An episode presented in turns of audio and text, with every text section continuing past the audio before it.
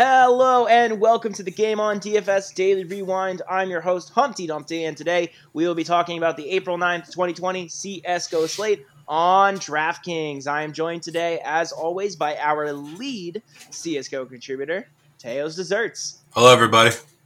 Awesome. We are going to go ahead and jump right into it. So, who did the best in yesterday's CSGO slate on DraftKings? Well, first of all, this was a crazy slate. We had six games rather than the three that we've had the last couple of days. In those six games, there were a couple stompings. We saw Astralis absolutely annihilate mousesports. We saw FaZe take care of OG in two games, Furia take care of MIBR in two games, which led to some crazy high scores. We saw three guys from Astralis put up over 100 points with dev1ce not too far behind at 84. We saw a couple Furia guys put up 124, 99.75. Uh, then you've got Art and VINI right behind them as well at 91 and 89.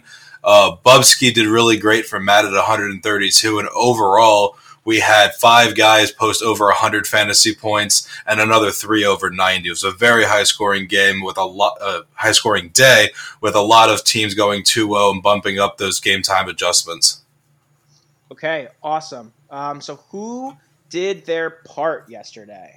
Uh, once you kind of go down the list from the top performers, and once you get to like the 60, 70 fantasy point range, is where we finally see some guys from OG. You see Mantuu and Valde put up 63.3 and 6287. We see some Navi guys, s1mple and Electronic, both put up 59. And, you know, there was a lot of middling performances here that for six or 7,000 salary, not going to get it done for you on a slate like today. Okay, awesome. So we're going to move on to our last final segment of this podcast. It's my favorite segment. It's your favorite segment. It's our Glonk of the day. And of course, we're going to continue on with our Glonk scoreboard. So, Teos Desserts, go ahead and fill us in what happened here. Uh, well, with this many games, not only did we have a couple hundred point performers, we also had some people on the extreme opposite of that spectrum, including seven players scoring in negative that's right. Seven players got negative fantasy points. That's that's wild.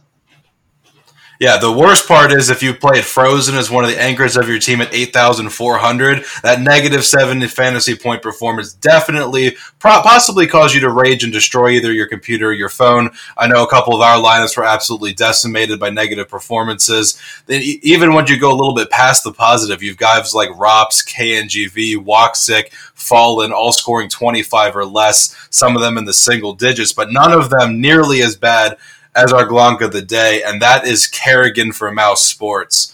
And he's their IGL. He's their in-game leader. You know, recently they've been on a hot streak, winning a bunch of their series. He's been showing off uh, some perfect strats, some really outplaying the other team with some great maneuvers.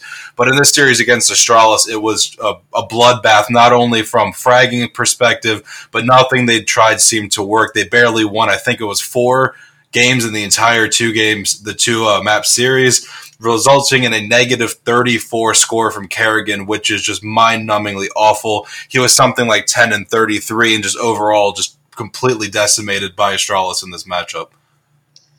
Yeah, that was not that was definitely not a good day for for karrigan. So for those of you keeping score at home, our first two glonks of the day were Boomich. He was back to back. Yesterday was chrisJ, and today or yesterday I should say, it was karrigan. So, karrigan, welcome to the Glonk Hall of Fame. Um, any final thoughts before we close out here, Teos Desserts? Uh, tomorrow we jump back to a three game series. It's a lot easier to look at, a lot less stressful for everybody following a crazy day like this. It should be not as nearly high scoring as this. We shouldn't see a couple hundred point performances like this unless we see a couple more blowouts. So, we'll you know wait and see. But tomorrow should be a much better day to be playing a fantasy CSGO.